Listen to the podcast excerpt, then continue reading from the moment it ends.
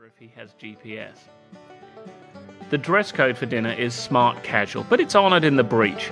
For the ladies, it's either a vibrant floral print or a fleece, which suggests there's a lucrative gap in the market for the manufacturer who puts out a floral fleece. This is a relaxed train.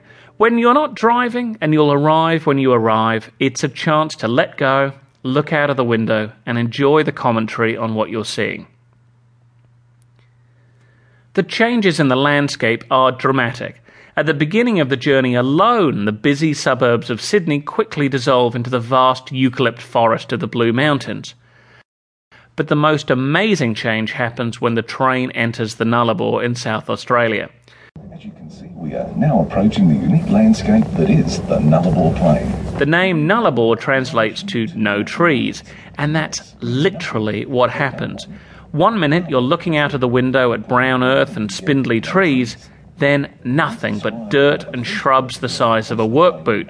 It's as if someone turned a tap and just shut off the trees. A train journey is a rolling series of mysteries. A Lions Club sign on a fence around some solar panels miles from anywhere. What are they for? Who lives in that house in the middle of nowhere?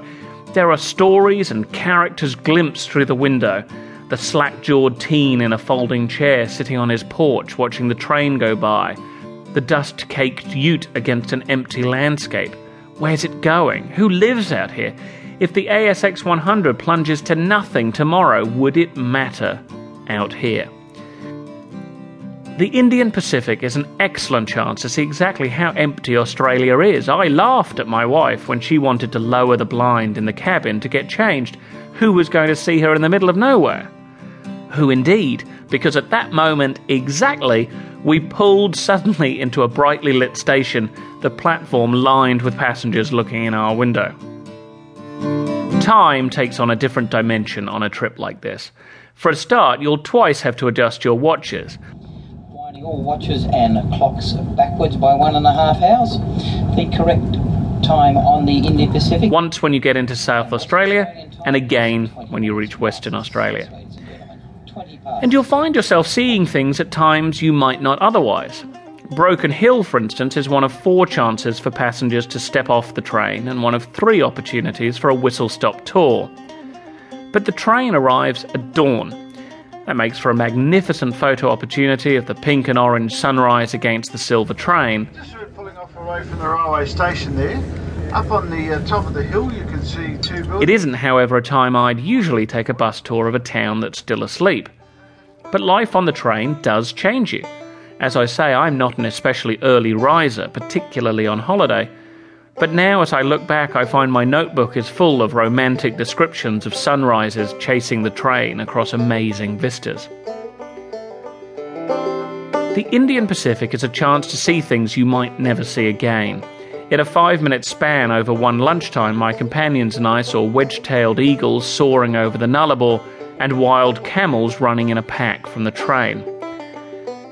But for me, the enduring memory of the train ride is of Cook. Ladies and gentlemen, we are approaching the unique Nullarbor township of Cook, established in 1917 as a service centre for the Transcontinental Railway. A desolate, almost abandoned town on the Nullarbor that in its heyday had a school, a hospital, a bush school, hospital, and a post office. railway workers and their Today, it has a population of about four who service the trains and their drivers.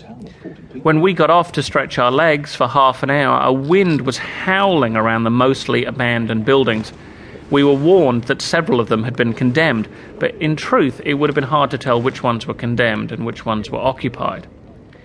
The wind, the rust, and the dry brown landscape make anything not moving in Cook look abandoned. The wit of the residents, past or present I don't know, is as dry as the wind. In one corner of the settlement is a shed, its coat of white paint long since cracked by the sun and stripped off by the wind. Next to it are some faded lines and the remains of a net flapping between two posts. Together they were once a tennis court.